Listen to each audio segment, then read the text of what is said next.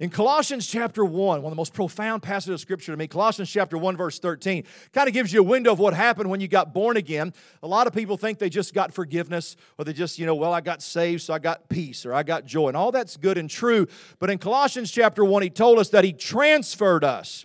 The Bible says, For he transferred you from the kingdom of darkness into the kingdom of what? Read it to me real quick the Son of His dear love. Some translations say the kingdom of His Son. So you were transferred. Let's read it together because it's good to hear the Word of God out loud with a lot of folk. Ready? Look on the screen. One, two, three, read. He has delivered us from the power of darkness and conveyed us into the kingdom of the Son of His love. Notice the tenses there. He has. He has delivered us. He has transferred us. So the moment you got saved, the moment you confessed with your mouth, Jesus Christ is Lord, and added that to a belief that God raised him from the dead, the Bible says you were saved and you didn't see anything or feel anything. You know, you didn't feel God reach into your, you know, rib cage and pull something out. But in the spirit realm, which how many you know the unseen world created everything that you see in the seen world? The Bible says the unseen things were spoken. God said, Let there be light before there was light. God birthed a son with his mouth. And interesting, when you read Genesis, God didn't make the sun till like day three. But on day one, he said, Let there be light. How was there light without the sun? Same way there will be in the book of Revelation when the Bible says there'll be no sun or lamp, but the Lamb of God will be the light of the city. How many of you think God's got more ways of making light than just a little sunball? But he spoke out of the unseen.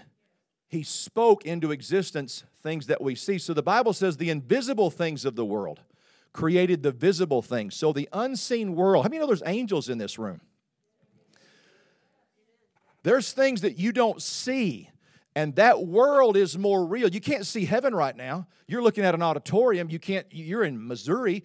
You're not looking at heaven, but you know it's more real than what you're sitting here looking at right now. So, that same unseen realm is where God operates with you. It's very critical that you grab that. So, He reached into your spirit, man, and He pulled it away from the kingdom of Satan and He put it into the kingdom of the Son of His dear love. And that's the kingdom now that He talks to you in. If you go to China, but you don't speak Chinese, you're going to have to take with you a what? An interpreter because you in a whole new place with whole new laws. Did you know in New Jersey it's against the law to pump your own gas? You, you didn't know that? It's really true. It's illegal in the state of New Jersey. Every gas station is full service.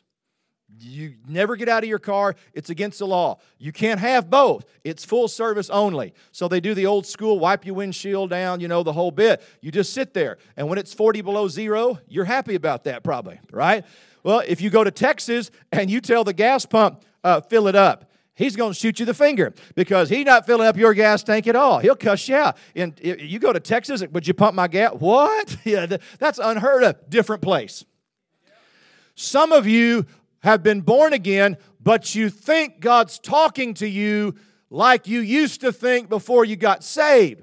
Or that he's responding to you like he responded to people in the Old Testament, not understanding that he's already delivered you from the power of darkness and he puts you into a new place. So he's talking to you in that new kingdom and you misunderstand because your mind is living in the old one. And one of the things that breaks my heart as I travel, and, and, and we'll be in Nigeria in a few weeks, and, and, and, and as we just go around the world, people who genuinely love God, they, there's no doubt they love Jesus. There's no doubt they want God to move in their life and in their family, but they're really struggling. Their life is hard. And it's hard uh, with maybe physical stuff or mental or emotional or financial or marriage. They're struggling and they're really doing their best to, to get God involved, but they just don't seem to ever pop. It never clicks. They, they hear about miracles, they hear about the joy of the Lord, they hear about all these amazing things God can do, and they believe it. They don't disbelieve any of that. They know God can do anything, but if they're honest, they don't really feel like they're experiencing it themselves and they know enough about God to know He's not doing them dirty. Whatever it is, it's not God's fault, but I don't know how to make what I've been promised what my present reality is. And they come to me at the altar crying, And I'm not talking about people that go to church once every five years and snort cocaine two times a week and, and intentionally are making no effort to live for Jesus. I'm talking about good people like you and me who love God and, and yeah, got some struggles, got some whatever, but, but you, you, you're, you're in this thing, man. You're in it, but it's still not popping like you wished it would and you know enough about God to know it can't be His fault. So we inventory ourselves. Am I not praying enough? Am I not tithing enough? Am I not in church enough? What, what, what is it that I could be doing? Or maybe it's just not God's timing. Maybe it's not really His will to do what I want Him to do. Or maybe all these things. And then what happens is occasionally you mess up. You, you sin. You do something you would call big, whatever your big definition is.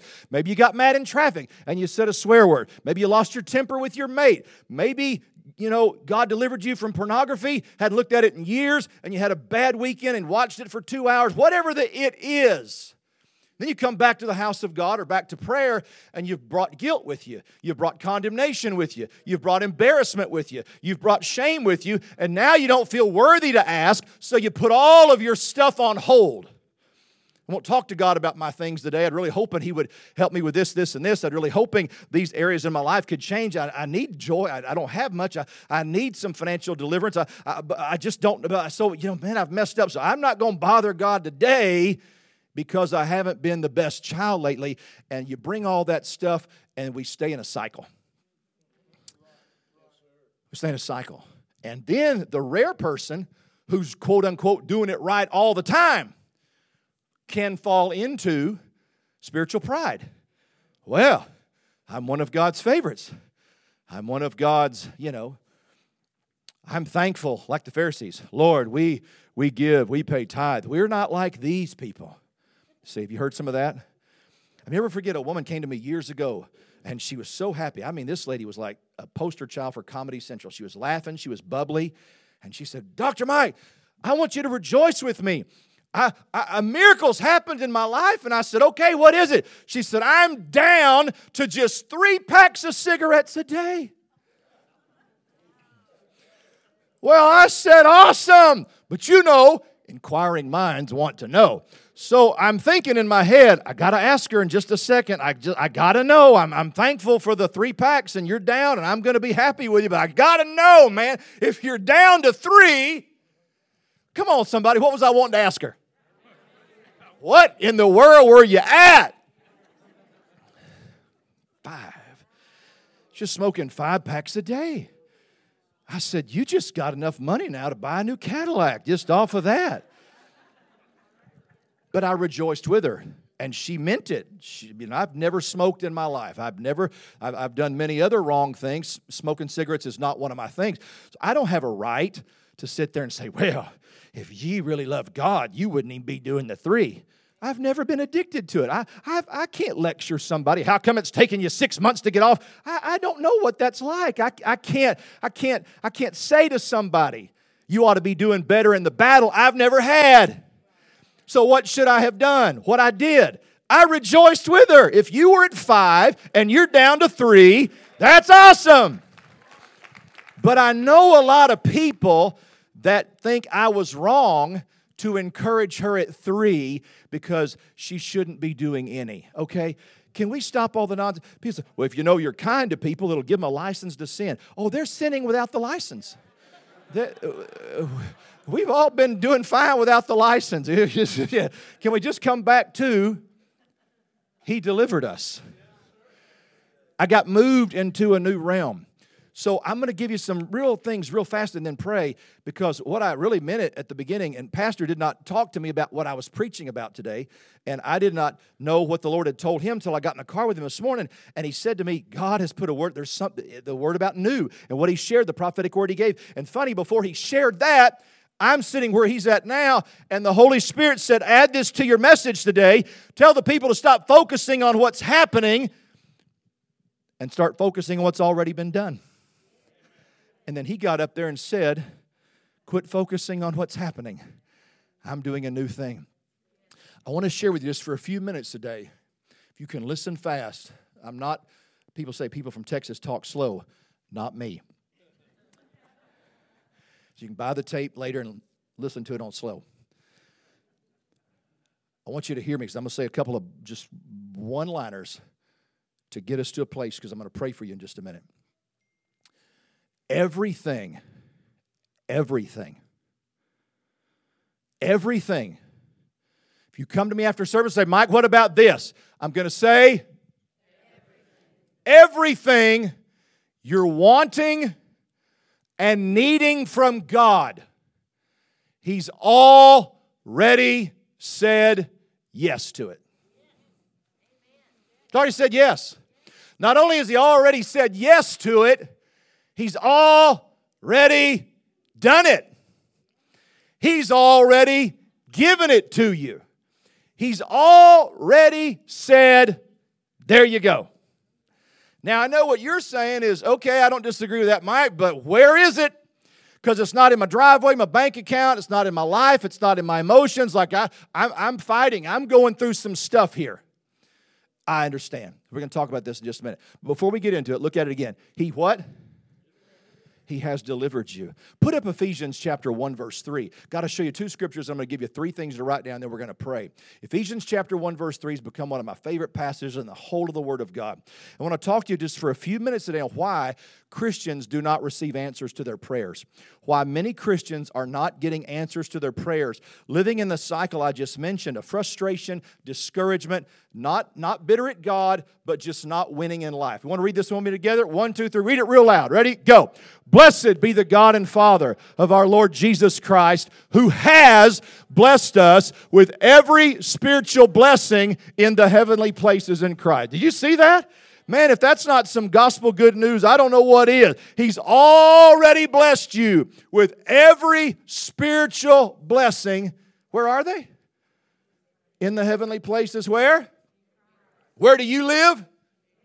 2 Corinthians 5. Therefore, if any man is in Christ, he's a new creature. Old things have passed away. You see, that's the Colossians verse. Your spirit man got moved to a town called In Christ, USA and God talks to you like you were a citizen of that town, not like you're a citizen of Cape. He talks to you like you're a Havanian and that you understand your privileges, your rights, your authority. He talks to your spirit, not your mind, because your mind's not saved. You are a spirit, you have a soul, and you live in a body. Your body's not you. It's going to die one day. You're off to someplace else. You understand that? You have a spirit. God is a spirit. He talks to your spirit. Your mind is not a Christian. That's why you can watch a, a boring movie for two hours and be okay, but five minutes into prayer, your mind's going a thousand places because your mind hates the presence of God. Your mind is not born again. That's why God said, renew it every day with the Word of God. You got to bring your mind into alignment with the Spirit of God. So look at it again. Blessed be the God and Father. Now, if you came to me and said, Mike, I- would like to make a list of all the spiritual blessings, okay? If I told you guys to start writing them out now, list what spiritual blessings are. How many of them can you come up with? It doesn't matter if you come up with two or 200. Guess what you got? All of them. Okay? We can talk about what they are another day. Pastor can have me back. We can teach on that. But you already got all of them. So just for fun, you think joy might be a spiritual blessing? You think strength might be a spiritual blessing? Woman came up to me one time. She said, I got a board meeting tomorrow at my job. They're coming after me. HR is going to just kill me. She said, Would you pray God gives me strength? I said, I wished I could, but I can't. She said, Why? Are you real busy? I said, No, got plenty of time. It's just an unscriptural prayer. I said, Where do you live? She said, In Christ. I said, Bible says, in his presence is fullness of joy, and the joy of the Lord is your. So you don't need to ask for strength. You need to lift your hands and say, I am strong. Because he's already given you, see, Put up uh, 1 Peter 1 3. Got time for one more real quick, and then I'll give you the points. 1 Peter 1 3. This is powerful stuff. And the beautiful thing about the gospel, and Pastor and I get the privilege of saying this week after week after week, is it doesn't matter what you've done, where you've been, it doesn't matter who you are, you can have a seat at the table of the King of Kings and the Lord of Lords. And Christians don't have a forgiven past, they have no past at all. It's been erased and deleted. That's good news. Ready for this one? 1 Peter 1 3. Let's go.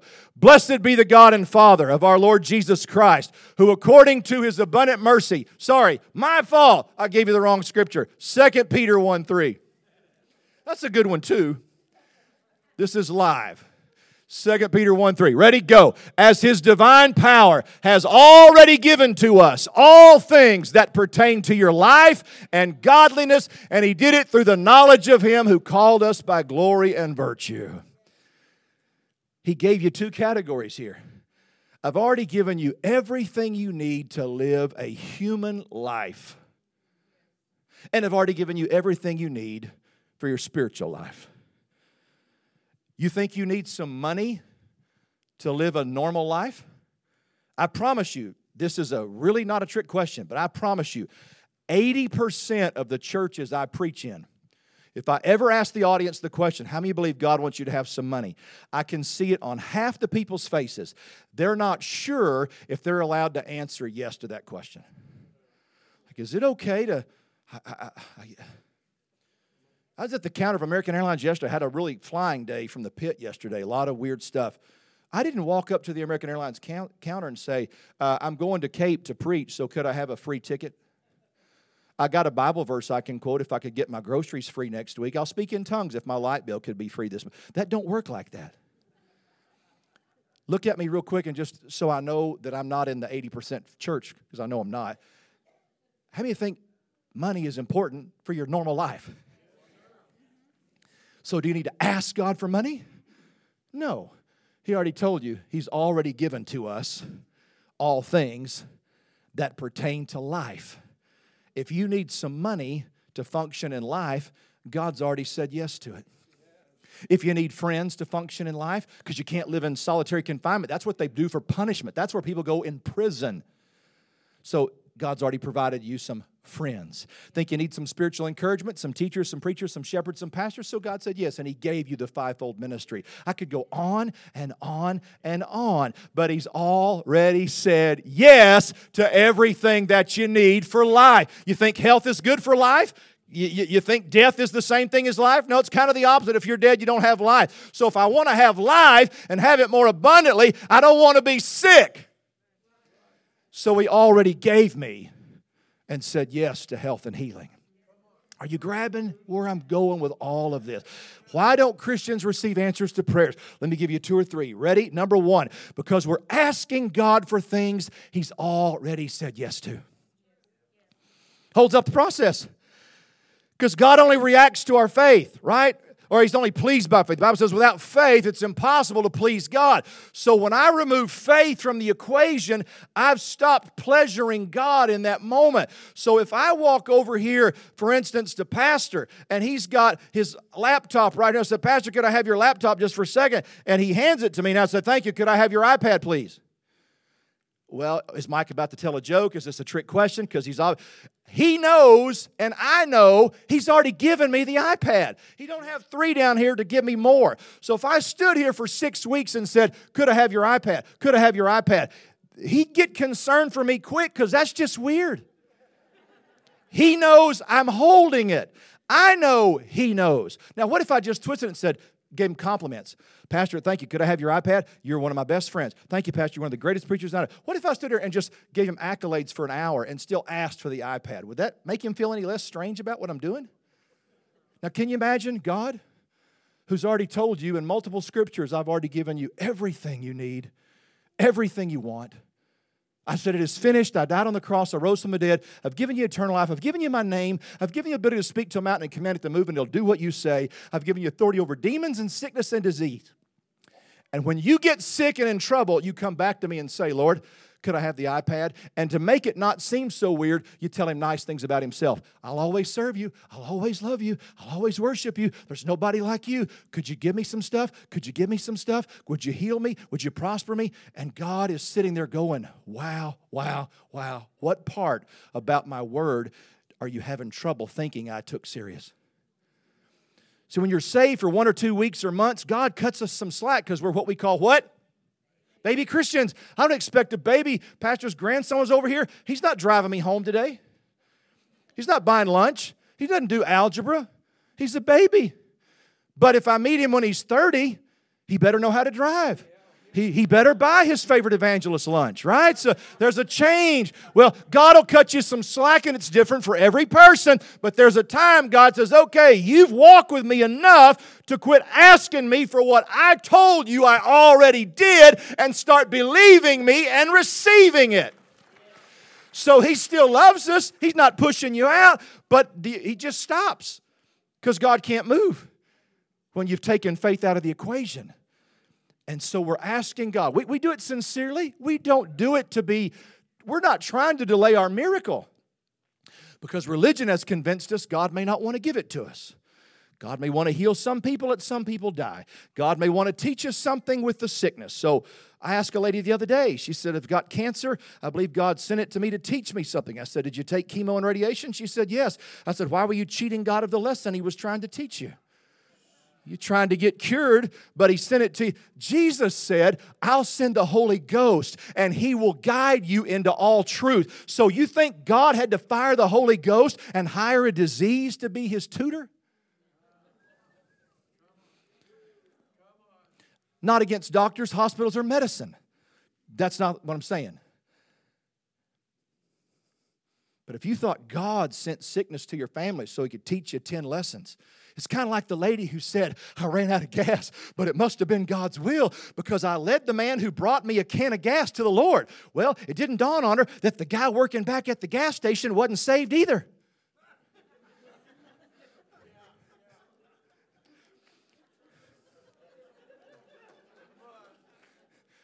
Look at your neighbor and say, Sometimes Christians can be goofy. Now, don't look back at them twice, just look back up here at me. I used to wrestle. Can you put up Isaiah 53 4, please? Isaiah 53. We're going to get ready to pray. Number one reason we're not receiving answers to prayers, we're asking for things God already said yes to.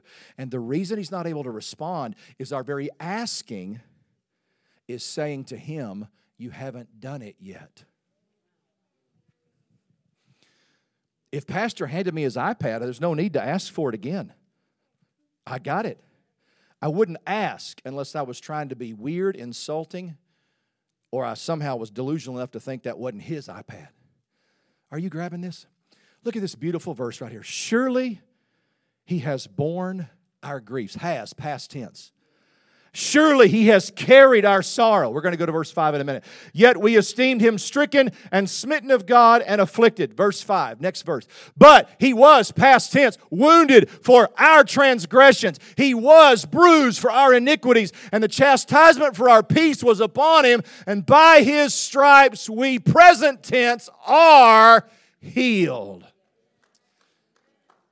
Now, when I came up, religious folks taught me that this didn't mean physical healing. It meant He healed us mentally or emotionally, or it meant that His stripes were for healing our sin problem. And so when you go to believe for your physical healing, you think, well, wait a minute. Maybe, maybe those religious teachers are right. Maybe this has nothing to do with the body. Maybe God does want me to be sick because He's teaching me something. He just wants me to suffer for His name's sake so He can get the glory out of my, my chemo and my pain and my, my vomiting and my weight loss. Maybe, maybe that's it. So flip over to Matthew chapter 8 real quick before we go to prayer. And if you've ever been taught that, I want to forever seal that for you because some of you were raised with that teaching that miracles don't happen today, God's not doing them anymore, and that everything we, you know, we get from God is just, you know, Matthew chapter 8 verse 16. And we're going to go to verse 17 as well. This is this will blow your mind. I mean, this right here. So when evening had come, they brought to Jesus many who were demon possessed, and he cast out the spirits with a word, and he healed all who were sick. Okay? Wait, wait, wait, wait, wait. Well, Mike, that, that he did it then, no doubt. But is it his will to do it now? And was he just healing them emotionally? Was he just healing them mentally? Remember the verse I just read you in Isaiah? By his stripes you are healed. Not going to be, not could be, not might be if he wants to, Not might be if you ask hard enough. Stay off the cigarettes, stay off the porn, do things to impress him. Maybe if you can get your faith to Superman level, he'll do something if you're nice. He said, by the way, before you even read the verse, I already said yes to it. And by my son's stripes, you are healed. When evening came, he cast the spirits out with a single word and healed all who were sick. Comma, not the end of the thought. Why did he do all that? Why did he heal the sick? Why did he heal all of them? Matthew 8 17. He did this that it might be fulfilled, which was prophesied by Isaiah, saying, He himself took our infirmities and he bore our sicknesses. He showed you that it wasn't just mental or it wasn't just emotional. He healed physically everybody who was sick to back up what Isaiah said he would do because he was made sin with your sin and sick with your sickness so we don't have to bear the fruit of either one of them. Come on, somebody. Give him some marvelous praise today. Hallelujah. So, why are we not seeing as many miracles? Because we're positioning ourselves like we used to think that it's performance based. God, if you like me, you'll do this for me. God, if you'll be kind to me, you'll do this for me. God, if you just cut me some slack, I'm reading, I'm not watching as much porn, I'm on three packs a day. And we get into this performance based stuff that has nothing to do with what Jesus already did for you on the cross. Because it's never about your performance, good or bad. It's by grace are you saved through faith, not of yourselves. It's the gift of God. Some of you have been so close to being healed, but you get guilty and embarrassed about stuff you've done in the past and you feel unworthy to receive, so you don't. And it doesn't have anything to do with God's willingness, it has everything to do with the receivers messed up. You see, you can't see television signals in this room right now, but they're all over the building. If I turned a TV set on right here, that TV would receive the signal that you can't see. It didn't mean that the signal wasn't there just because you couldn't see it. Everything you've got in your home right now could have been here 5,000 years ago. People just didn't know how to tap into it. You think signals and airwaves and electrical things just popped up when Ben Franklin got a kite and a key? It was there all along. The ability to make metal was here all along. Nobody knew how to do it. So, all that stuff that's floating around in the unseen world just waiting for you and I. Second reason we don't receive a lot of answers to prayers is we think prayer requests are coming down from heaven instead of out of your born again spirit. The second reason we don't receive a lot of answers to prayers is we think the answer's coming down from heaven instead of out of your born again spirit. We talk a lot of Old Testament language and we come by it honestly. We were raised that way. God, send your glory down. God, send revival down. God, send the Holy Ghost down. He'd been down 2,000 years, He didn't go back up. God, we say things like, Lord, be with us as we go today. What, what do you mean, be with us? He said, I'll never leave you or forsake you. He, he lives inside of you. We say things like this It's time to seek the Lord. America's going to hell in a handbasket. It's time for the church to rise up and seek God. Except New Testament Christians don't seek God. The word seek means what? It means to look for. I'm not looking for my microphone. I got it. I'm not looking for my jacket. I'm not looking for my wallet. If Jesus said, I'll never leave you, I'll never forsake you. If he came to live in your heart and he said, Lo, I'm with you always, even to the end of the age, how do you look for somebody who never leaves you? New Testament Christians don't have to seek God because we are the temple of God. Old Testament, they had to go to one city, one tent, one tabernacle, one room. Only one man, the high priest, could go in there one day a year. New Testament Christians aren't trying to find God. He lives right here. It's like waking up in the morning going, you know, has anybody seen my kidneys? I'm looking, looking for my kidneys. I, he said, Lo, I'm with you always. In Hebrews, he said, I'll never leave you I'll never forsake you. So he's never left. So don't ask him to be with you. Thank him that he always is. Are you grabbing this today? Well, Mike, it's, it's kind of semantics. It doesn't really matter what we say, except it does. Because we're southern people are the worst. We got these colloquial funny expressions we say that we know on paper we don't mean but the reason they're dangerous to us is because you're training your human spirit to never trust what comes out of your mouth. So when a trial hits and a tragedy hits or a sickness hits and you really got to say something to move a mountain your spirit doesn't know what to do because you've always trained it with stuff you don't believe.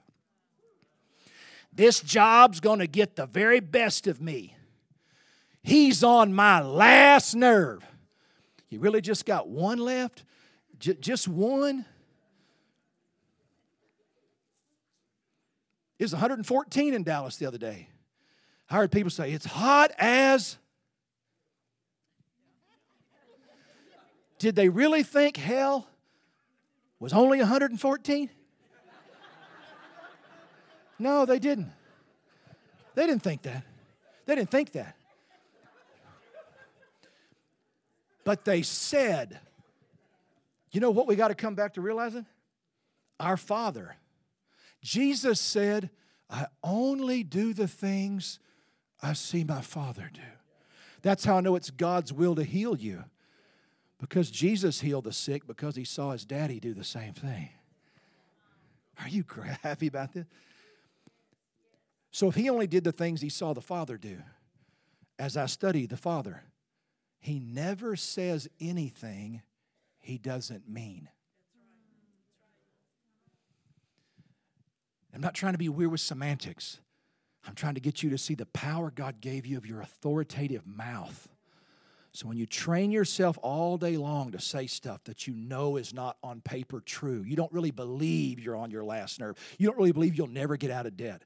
I pray for sick people and I hear men will go back to their wives, and I'll overhear a man say, Well, I still got the back pain. I guess I didn't get anything from God. And man, it, it, it crushes me because he just negated everything. Your pain has nothing to do with whether you got healed or not. I just read you. So we're at a place now in America where we need the church to rise up and say we're not beggars anymore. We're not hoping God will be nice to us. I got, I got a beautiful 15 year old daughter, and when she comes home with an A on her report card, it don't make her more my daughter. When she makes an F, it doesn't make her less my daughter. I'm her dad. I got a daughter with an F, I got a daughter with an A. One has different earthly consequences, et cetera, et cetera, but it doesn't change. She can ask me for water the day she gets an F. I don't cut her electric off. She still gets lunch at school. Nothing about daddy changes because daughter has done less than her best. So, can we just stop this performance based religion stuff and just recognize it was all about Jesus to begin with? Just receive. Just receive. So, when we position ourselves, God, would you, would you please heal me? Would you please heal me? I don't want to be sick anymore. I don't want to hurt anymore. I know you can. I know you did it for Jill and Bob. I'm hoping you do it for me. If you don't, I'm going to serve you anyway. And we think all that sounds holy, and, and I know that we mean it, and God knows our heart too. But I came today to tell you that we're not getting answers to prayers because we're asking God to do something He told you He already did. And the very asking of the question presupposes He didn't mean what He said. And it keeps us spiritually handcuffed. I get ready to close with this. I was just in Africa a little over a year ago. I may have told you this last year, but it's so I love here. I love telling the teenagers this. There was a man in the church whose daddy died. 82 years old, dropped of a heart attack. They brought him to the funeral home, and his only son came in to claim the body, make the arrangements. His daddy was on the right side over here of the, of the room, and he walked over and, and was crying over his dad's body. In the corner of the room was a Christian TV show. Pastor Chris Oyakhilome, my dear friend, was, was his program was on for miracles and healings.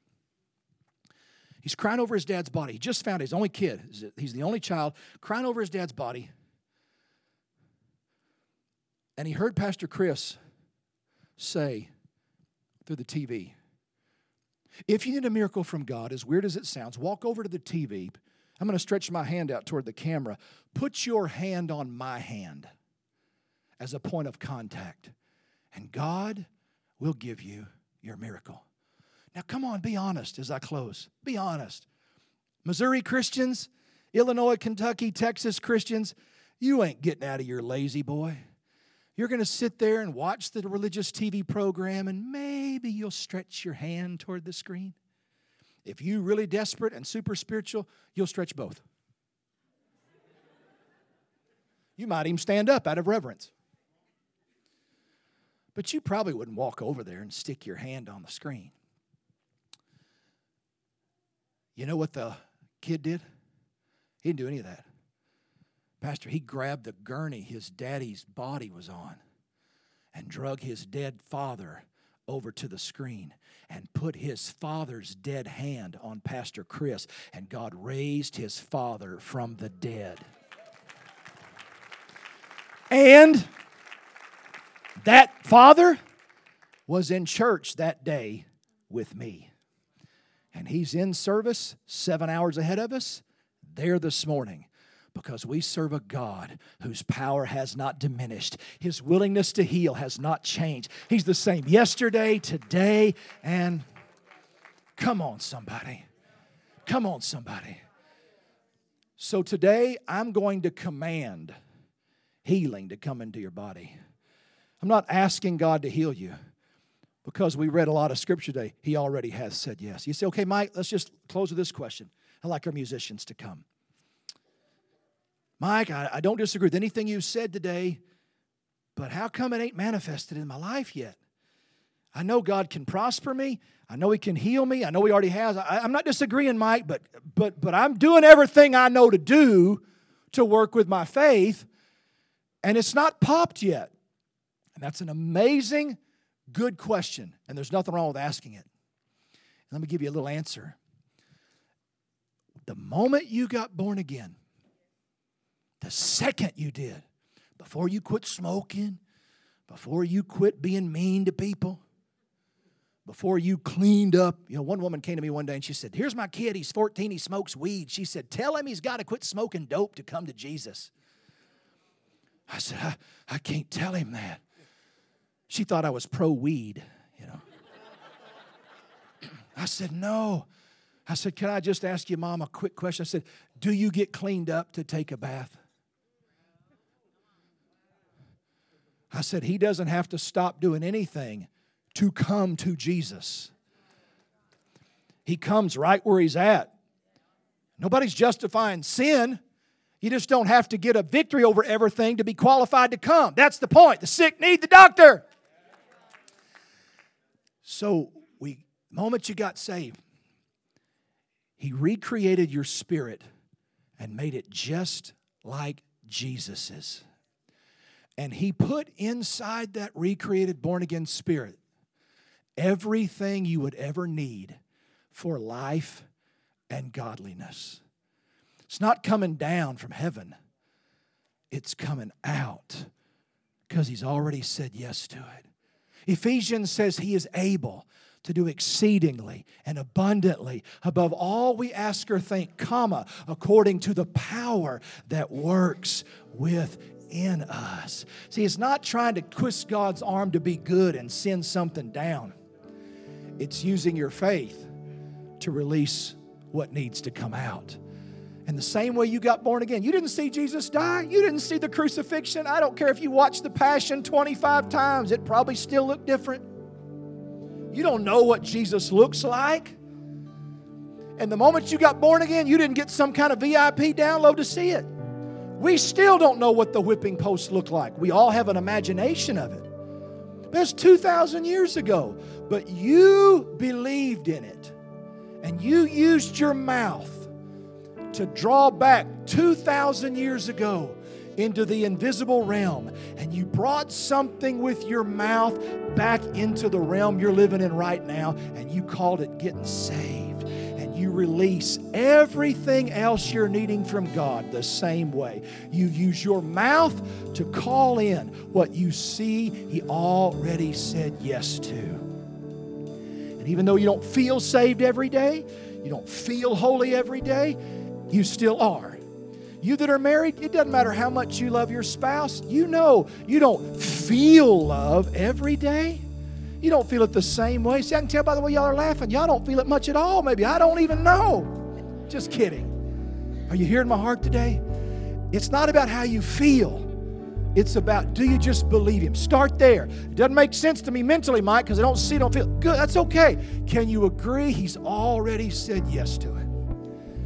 Can you just lift your hands and say, Lord, I just thank you for it. I'm not asking to be healed. I'm not asking for money. I'm not asking for joy. I'm lifting my hands and saying, Thank you for joy. Thank you for strength. Thank you for peace. Thank you for divine healing. Come on. Thank you for prosperity. Thank you for paying my house off. Thank you for a good job. Lord, I thank you today. You've already given me all things pertaining to life. You've already given me all spiritual blessings.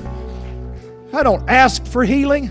I thank you, I am healed. I am whole. I am disease free. I am pain free. I thank you, the joy of the Lord is my strength. I thank you, no weapon formed against me prospers. I thank you, greater is He that is in me than he that is in the world. I thank you, my feelings are not the final say so. I thank you, I don't have to believe the report of a doctor. I don't have to believe the report of a stock market. I believe the report of the Lord. I am healed. I am whole. I am wealthy. I am everything. God says I am. Hallelujah. Come on, somebody. Lift your hands all over the building and just love on Him today. Stand with me all over the house. Just begin to wave your arms to the Lord. I quit a few minutes early so I could pray for people today. So I'm going to just say, He's already said yes. He's already said yes. He's already said, yeah. You come to me with all your what ifs after service. Mike, does it mean this? Does it mean that? He's already said yes. What a good news, man. So you see, our prayer life with God is not a bunch of asking, please, hope so, can you cut me some slack. It's a fellowship with a God who's already said yes. He said, My peace I leave you. Not as the world gives, I give you my peace. I don't have to pray for peace. If I feel like I don't have it, I rebuke the enemy for trying to take it away. And I thank him that he's already said, My peace I give you. I don't ask God to go with me today when I fly home tomorrow. Father, thank you. You've never left me. You're getting on a plane with me. You're going to Cape with me. You're going, oh, hallelujah. You know what? God is so cool. When I got up this morning, I left my family yesterday to get on a plane, and God was on the plane before I got on the plane. And when I got on the plane, the same God was still at my house where I left. He's with me now. He's with you now. And He's already in your car waiting for you to get there. Because He's everywhere.